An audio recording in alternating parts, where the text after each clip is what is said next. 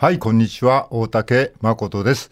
今日は1月の18日木曜日。今日のパートナーは？大久保佳代子です。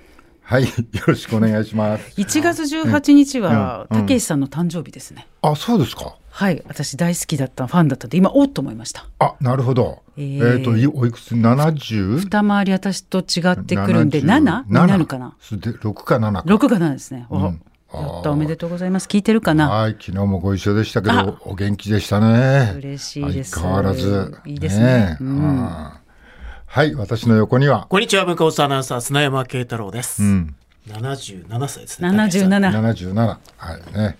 リサーチが早いね。さすがですね。スマホ離さない。元気だ。77。いや80が見えてる年じゃないですよね。あ元気ですよね、確かに。うん。前から思うけど、あの辺ちょっと、あの、化け物多いよね。多いですあ。の辺のなんか化け物感というか、んもうすごい人が、わけわかんない人が。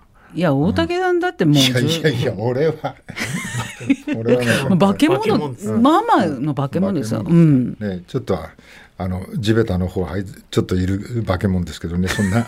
地べた這いずってる？大きな化け物じゃありませんけどね。まあでもこの年までなんでやってんだろうなと思いつつ、ね、今日まで来てますけども。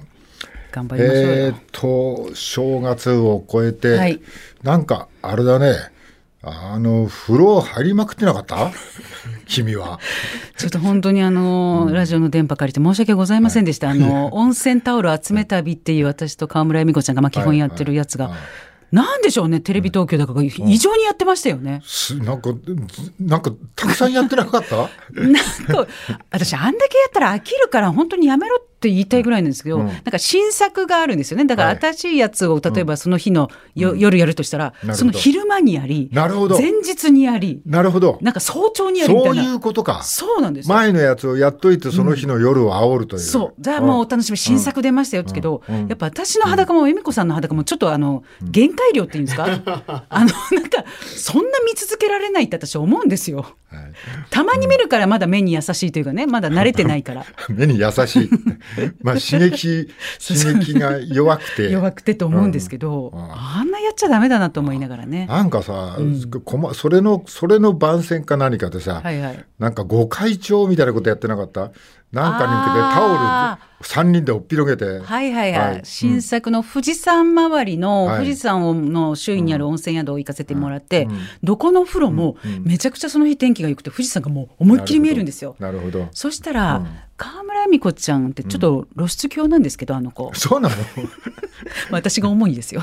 ちょっとあの別に裸とか平気な子なんですよ。あ。ああまり気にしないっていうか。恥ずかしがらない。うん私はもうそういうちょっと昭和のなんかこう恥ずかしがりで、着替えもちょっとあの、女子の体育着替えみたいなのするんですけど、恵美子さん平気だから、恵美子さんが本当に富士山が目の前にあったから、興奮して自らご会長ってやって、うん。あのタオル広げてね、はいはい。要は富士山からしたら、まあ真っ裸って言ってもベージュのパンツとああのまあはやってるんですけど、うんそうやったら、まあまあスタッフさんがあ面白いですねって、あと橋本のまなみさんゲストだったんですけど、はいはい。ちょっと3人でやったら絵になるなみたいなことボソッみたいな感じで やってくれみたいな感じで、はい。私はなんかもうそんなあれ結構、テレビだったらどうかわかんないけど、こっちから見たらお日様がこう来てるから、タオルのボディラインが はい。くっきり出てて。本当に恵美子さんも埴輪みたいなねあの、土偶みたいなボディライン出ちゃってたんですよ。はい。で私やだなそんなボディあラインってれはあれなんか番宣がねあれはちょっっと笑わせてもらったよでもそういうことか、宣伝見てそうやって大竹さんみたいにちょっと引きがある感じだったんです引きっていう引きじゃないですか結構引きっていうか笑笑ったっていうかこう、うん。見せられた富士山も大変だなって。本当にね。富士山のリアクションが知りたいわと。雪が溶けちゃったりしてね本当に。急にね。本当だよそうそう。そんなもやりつつの、そうですね。でもあれ大変なんですよ本当に。大体わかる。やってねああいうロケモンで。うんロケモン温で泉入るはもう疲れるし、疲れる。はい、で知らない方のために言うと、要は温泉入ってからそはい。のお宿さんにタオルをまあ買って200円とか300円で温泉タオルってありますよね。でそこにロゴが入ってたらまあ1ポイント。はいまあ、有効だと。で、ロゴなしの無地だったらもう無効で。はい。で、それをまあ2日かけて8ポイントだとか8枚ね、見つけるみたいなやつで。だから毎回そのタオルを見,、見なきゃいけないんで、温泉に1日多くて8とか9入るんですよ。それはもう地獄。ちああ、もう本当嬉しい。それ分かっていただけるだけで。若くなくちゃ、まずね、うん、あの温泉って当たり前ですけど、やっぱり成分があるんで。あそうだよね。強いところもあるよね。ピリピリする系の刺激的なやつもあるし、まあ、優しいやつもまあ効くんですけどいろんなものに、やっぱそれでカッと体が温まって、今なんて冬じゃないですか、はい。でまた、まあ、服は着ますけど、パッと寒くなっても、はいはい。まあ、言ったら心臓がねこはい。うなんかそりゃそうだよ。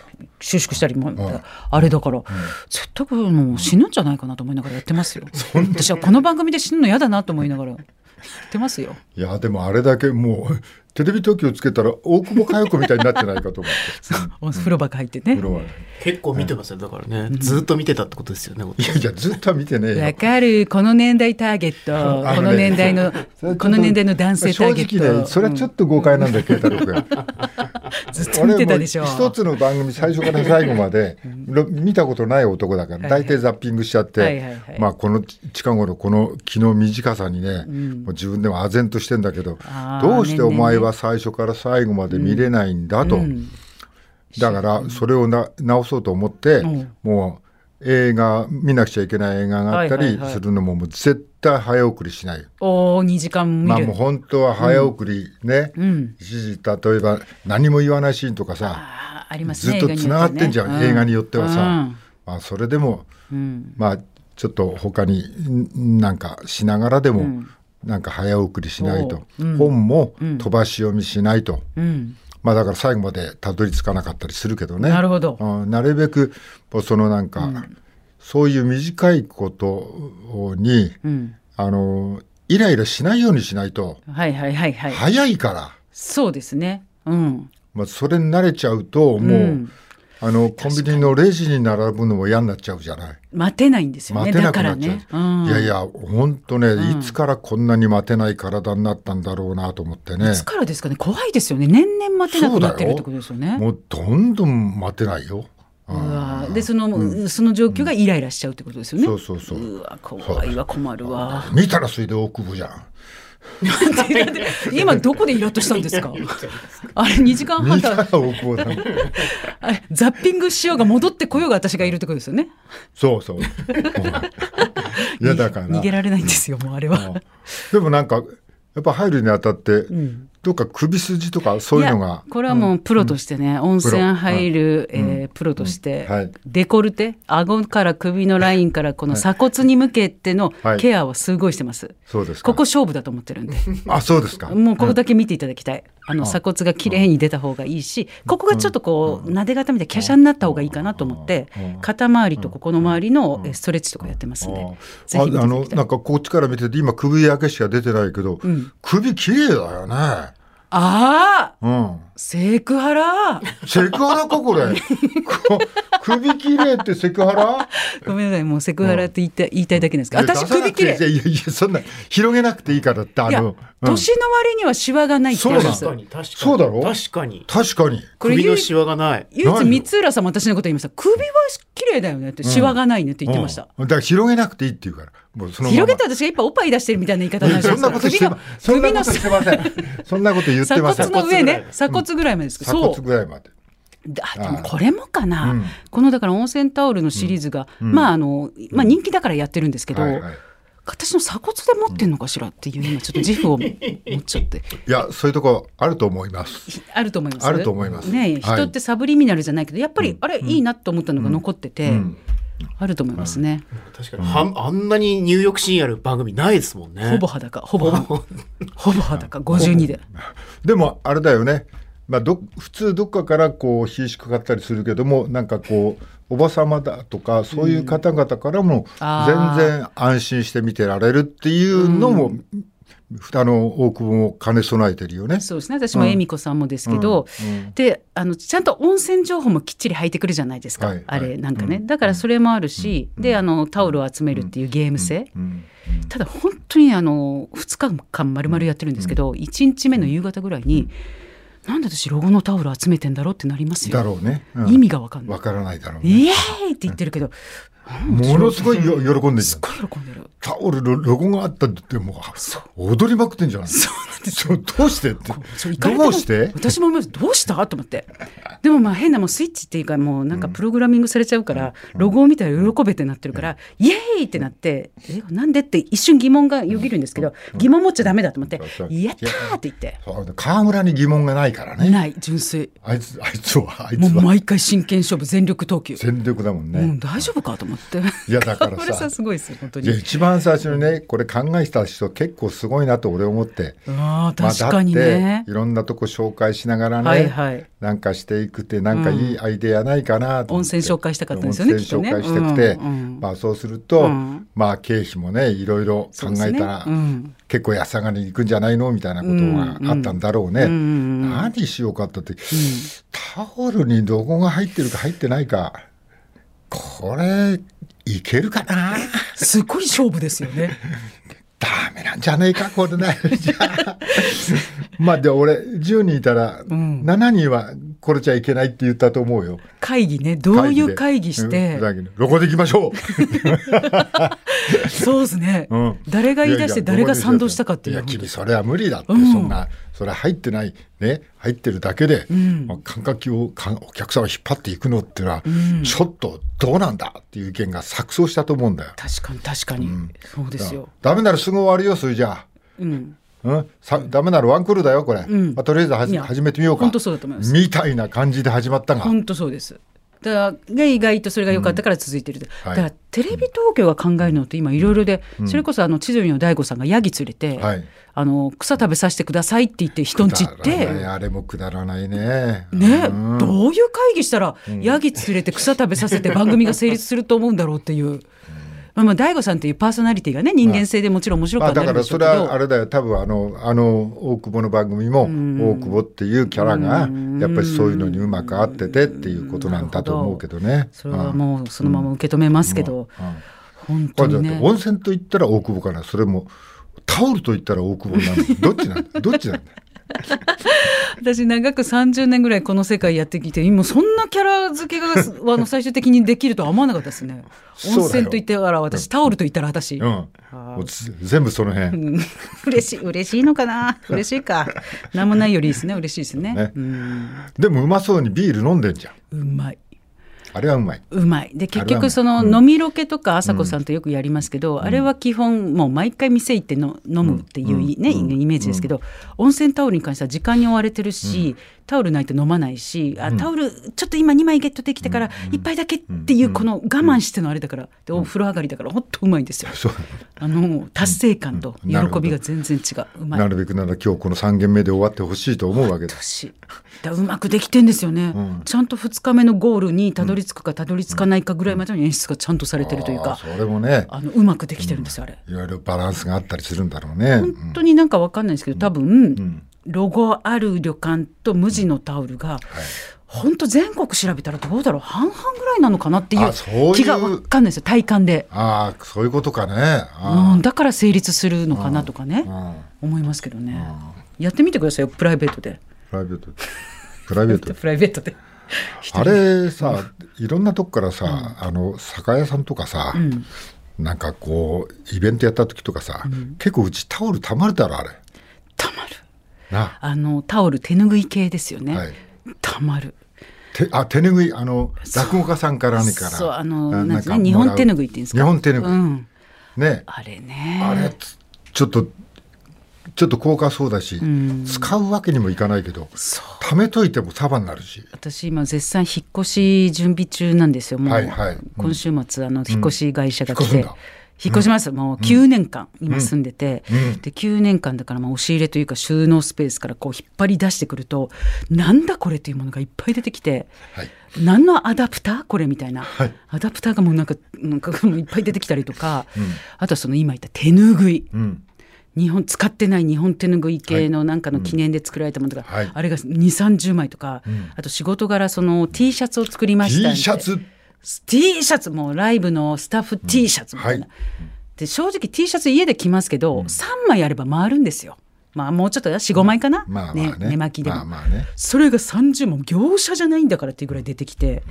その上に、自分で作った T シャツあるからな。ああります。自分で自分で作った番組の T シャツあるからな。でなんかねちょっとおしゃれなかわ、まあ、言い方ですけど、おしゃれなやつ誰かにあげてもいいけど、やっぱりスタッフ T シャツだったり、畑中陽子さんから T シャツもらってあので T シャツのこのロゴに、後ろから前からって入ってるんですよ。あそれ それはいいね。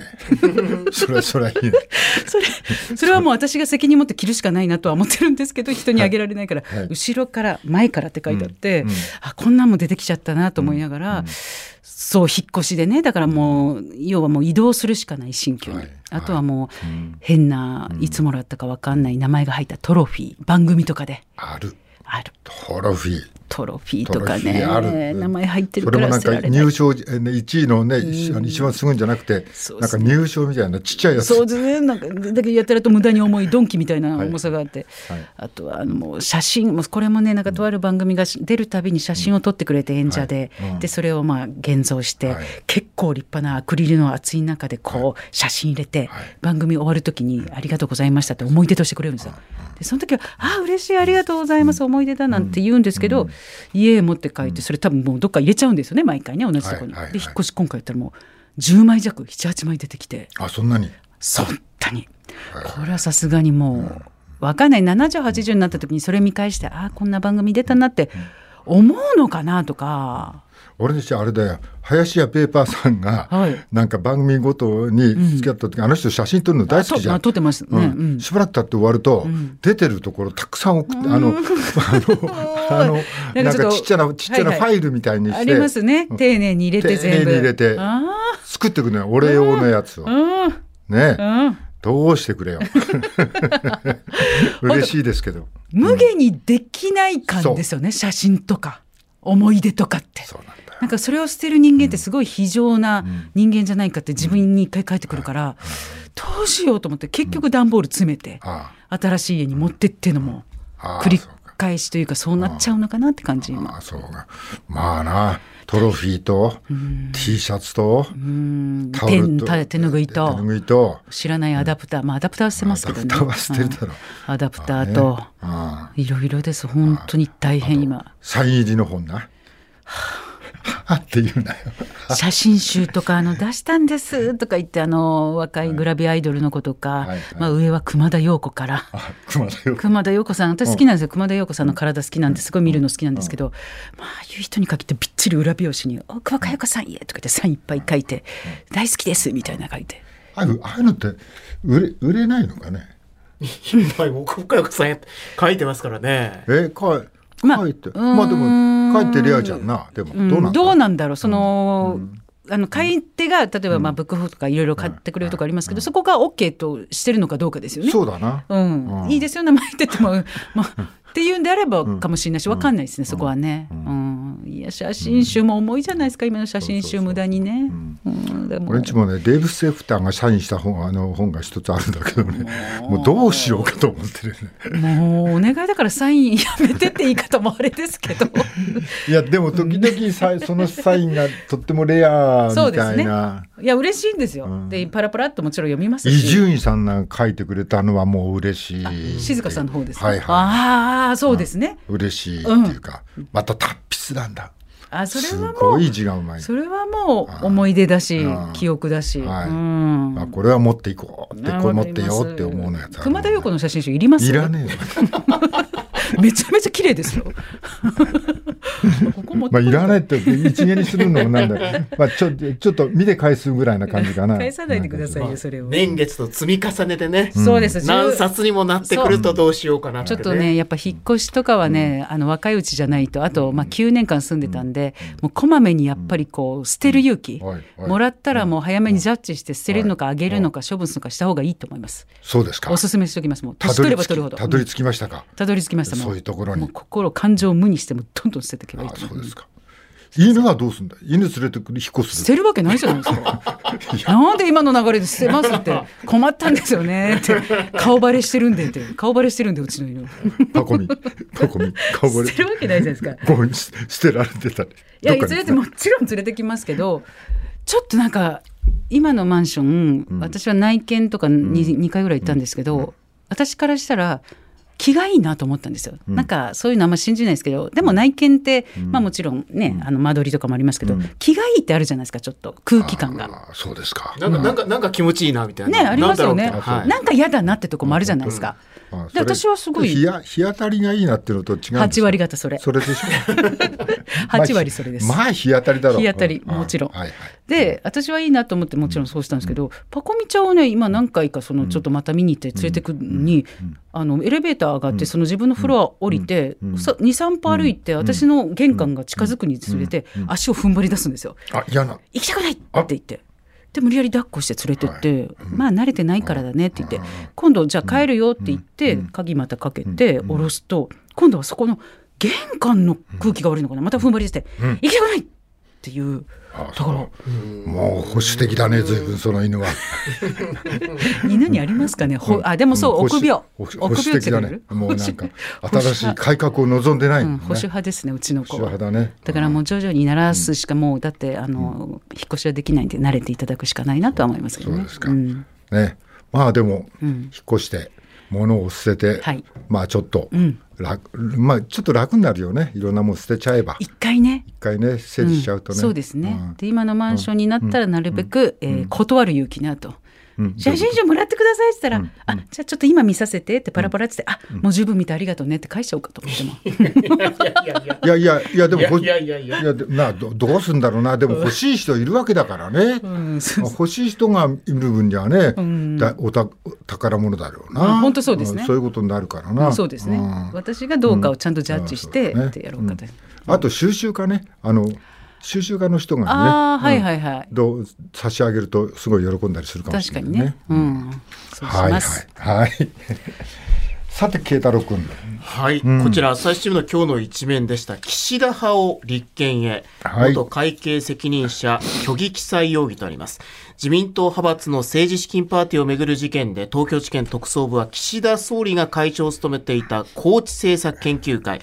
岸田派についておよそ3000万円の収支を政治資金収支報告書に記載しなかったとしてこの岸田派の元会計責任者を政治資金規正法違反容疑で19日にも立件する方針を固めたとあります。えーさらに特捜部は止水会、二階派について会長の二階元自民党幹事長の事務所が3000万円超を裏金化して記載していなかったとして、二階氏の秘書を同じ容疑で立件する方針も固めたとあ安倍。派だけじゃないってことね、そうですね。はい。はいまあ会計責任者と秘書がということになります。えーそしてこちら同じく朝日の一面でしたが C 委員長退任の意向と共産党ですね、えー在任23年後任に田村氏かとあります、えー共産党の C 和夫委員長が退任する意向であることが分かったと。えー複数の党関係者が明らかにした。共産党の委員長が交代すれば2000年11月以来23年ぶり後任には参議院議員の田村智子政策委員長の名前が挙がっているとあります、え田村氏が次期委員長となれば共産党初の女性党首が誕生するとありますうんえーそして東京新聞のこちら特報部ですね。これ、まあ、地震の絡みなんですけど、えー能登で断層連動12年に試算デモとあるんですが、えー気象庁がマグニチュード7.6と発表した能登半島地震、過去をたどると不可解な点が浮かぶと。えー地元石川県は2012年、今回の震源地の能登半島北方沖でマグニチュード8.1の地震が生じうると試算したが、家屋倒壊などの被害想定を示さず、地震対策の議論を先送りした。当時から住宅の耐震化などを進めていれば、救えた命がなかったのかとあるんですが、えー耐震化の遅れというのが、まあ、今回建物の倒壊が多かった被害の拡大を招いたと見られるということで、えー現在の耐震基準を満たす住宅の割合、耐震化率は全国平均87%だそうですが、これに対して珠洲市が51%、輪島市は46.1%にとどまると。まあ、どうしてこう耐震化進んでいなかったのかという中で、まあ、出てきた数字が、あの東日本大震災の、まあ、津波の想定ですね、はい。こちらのマグニチュード8.1という、まあ、想定を出して地域防災計画の津波災害対策編というのにまあ反映させているそうなんですけど、なぜか不可解なのが地震の対応だと。えー地震の対応に関してはこの7.6 1997年度の公表の想定を据え置いて、津波はマグニチュード8.1想定なのに、地震はマグニチュード7.0のままだったと。いうことなんですね。はい、えー、まあ、こういうことによって結局死者が7人、建物全壊120棟、避難者数はおよそ2780人と、まあ、こういうふうに見積もってあると。えー、こうした想定は、備えを鈍らせなかったのか。本来は多数の家屋倒壊や道路の損壊といった地震の被害を念頭に置いて耐震化の予算をつけ孤立対策などを準備すべきだったんじゃないのか、うん、えー、科学ジャーナリストの方はこれだけ何もしてこなかったのは理解を超えるレベルだと、えー、想定ができていなかったために初動も遅れ正確な情報も集まる自衛隊の救援も含めて人手確保ができないまま全てが後手に回ったのではないかと。こういうコメントも載っています。はい、はい。うんえー、そしてこちら東京新聞の、えー、一面ですが、まあ、そのこちらも地震ですけど原発防災抜本見直し消極的とあります、はい、えー、原子力規制委員会17日の定例会合で能登半島地震を受けて原発の立地自治体から事故時の屋内退避の在り方について意見があったとして原子力災害対策指針を見直す方針を決めたと、えー、現行の指針では示されていない屋内退避の解除の時期などを明記する見通しとまあ、こういう見出しではあるんですけれども、一方で、うん、えー、規制委員会の山中委員長は定例会合の後の会見で、現在の、まあ、指針については、能登半島対応にこの能登地震の対応に問題はないと述べ、大幅な見直しにはならない考えを示したと。えー、多数の家屋や道路の寸断が発生したことを踏まえた見直しの必要性を問われても、現在の指針や自治体が策定する地域防災計画で対応できると述べるにとどめたと。述べるだけだったとあります。まあ、横には指針の機能不全は明らかっていうまあ解説も載ってるんですけど、うん、まあ、実際家屋がたくさん倒壊して、えー、指針が定める、まあ、屋内退避が現実的に不可能であることが明白になった、うん、さらには避難の判断に使う放射線量の実測値も北陸電力志賀原発の30キロ圏で最大18カ所のモニタリングポストが測定できなくなっていた、うん、えー、避難に使う道路も寸断されて船での避難も断層活動による隆起で一部の港が使えなくなるなど指針の前提はことごとく崩れたと。まあ、この指針が機能しないのが現実が明らかになった以上、まあ、問題点を詳しく洗い出して抜本的な見直しに臨むことが規制当局としてあるべき姿ではないかとそう書いています。はい、はい。そしてまあ同じくこのまあ規制委員会も含めてですけど、うん、えー、志賀原発非常電源停止というまあこういう見出しも毎日新聞に出ています。はい、えー、震度7を観測した能登半島地震などトラブルが相次いでいる北陸電力志賀原発について北陸電力は17日1号機の3台ある非常用ディーゼル発電機のうち試運転中の1台が自動停止したと発表したと。まあ、いわゆる外部の電源が途絶えてしまった時に、こういうまあ発電機を使って海の水を汲み上げて、まあ燃料を冷やすという、まあそのための電源なんですけど、まあ今あの外から電源が来てるから安全性に問題はないんだと、まあそういうコメントも載っています。はい。はい、以上ですか？はい。はい、えー、っと、まあ、最後になった原発の話だけどね、えー、この志賀原発のある方って隆起が35センチぐらい、はいまあ、段差ができてしまった段差ができて、はい、まあ、その反対側は4メートル。隆起してるって、えー、まあことが分かったわけだよね。もうもう大変な地殻変動そうですね。4メートル。4メートル上がってる、うん、その上に立ってたものはどうなるんだろうと。ね、まあ思うよね、はい、普通、うん、はい。えー、そんな中で志賀原発のなんかなんか油がなんとか漏れたとか、はい、電源がまあ何個あるうちなんか一つが、二、はい、つが喪失したとか、まあ一つ、はい、その油が漏れてしまったとかですね。ニュースがあるじゃない？はい、これ一つ気になってるのはさ、今までテレビのニュースとかそういうの見てて。外から原発を移してね、はい、一箇所にブルーシートが貼ってあるっていうのは、み、うん、何回か見てる、はいはい、じゃあ内部どうなってんだと。あれ？内部映してるとこ見たことないぞ。本当ですね。テレビで。ないですね、確かに。なんでだろうと。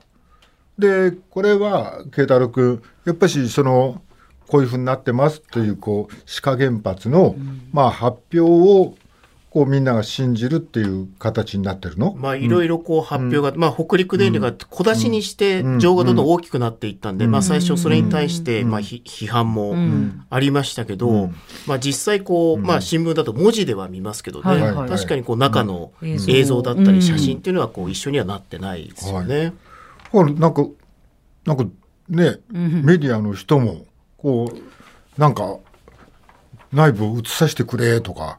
そうですね。見れたが安心しますよね、まあ、それはそれでしっかりしてて、うん、ね配管もきれいにしっかりしてるの見,、見せてもらえればまあそれはそれで安心材料なわけだよ。うん、ねあそうかあのあそこの変圧器、うん、とこだけちょっと油が漏れてるのかな？ぐらいに思うけど中中がさ見えないからさどうなってんだろうってことになっちゃうよなと思って、考えちゃいますよね、いろいろね。はい、しかもさっき一番最初に言ったように地べたは35センチから4メートル隆起しちゃってるわけだから、その上にいろんな建物が建ってるってことを考えるとね、でもう一つあれだよね。まあ前も言ったけどここは地震が起きないんだみたいなことがああってそれも企業誘致の材料にしてたみたいなことがあって。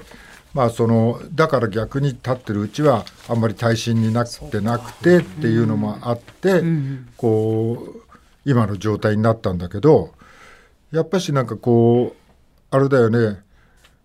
もう日本全国どこでも地震の起きないところあんまりないですよと、そういう元にやんなくちゃいけないんで、そうなってないからなんか津波の心配は8.0までなんだけど、あの地震の心配は 7. 点いくつまでっていう,、ね。ね。だから地震の災害の方を小さく見積もってるっていう、この数字はそういう意味だよね、はい、まあ、実際にこのマグニチュード8.1っていう試算が出たタイミングが、まあ、東日本大震災の翌年らしいんですけど、えー、県議会の会議録によれば、えー、当時の、まあ、谷本知事ですね、うん。はい、が、まあ、震災が少ない地域とアピールしながら企業誘致に力を入れて、北陸新幹線の金沢開業を控えて、誘致にまあ躍起になっていたタイミングであると。新幹線のこともある、まあ、これがイコールかは何とも言えませんけども、まあ、そういう時期だったと。はい、なるほど。えー、っともうもう一つ、まあ、大した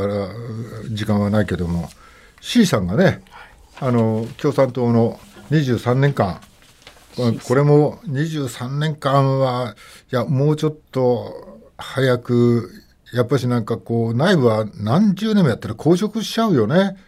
新陳代謝を図っていくっていう意味で、まあ、これ与党も野党もだけどちゃんと新陳代謝が図れるような次の人材そういうのをちゃんと育成して渡して引き継ぐというのがなんかまあ23年はちょっと俺遅いなと思うんだけど、うん、まあでもここで女性の田村さんに変わるかもしれないっていうんで、うん、まあどんどんそうやって変えていきながらあの党のこと考えてほしいな。それはもう与党の方でも同じでねまああの公明党はどうなるか知らないけど、まあ、公明党もずっと山口さんだっけ、ね、やってるよね、はい、やっぱりその辺のなんかこう代謝のなさ加減っていうのはやっぱりそれその党自体の持っているなんかこうなんていうのか柔軟さに欠けていくような感じがしちゃうよね。うんうん、さあ今日も始めましょう。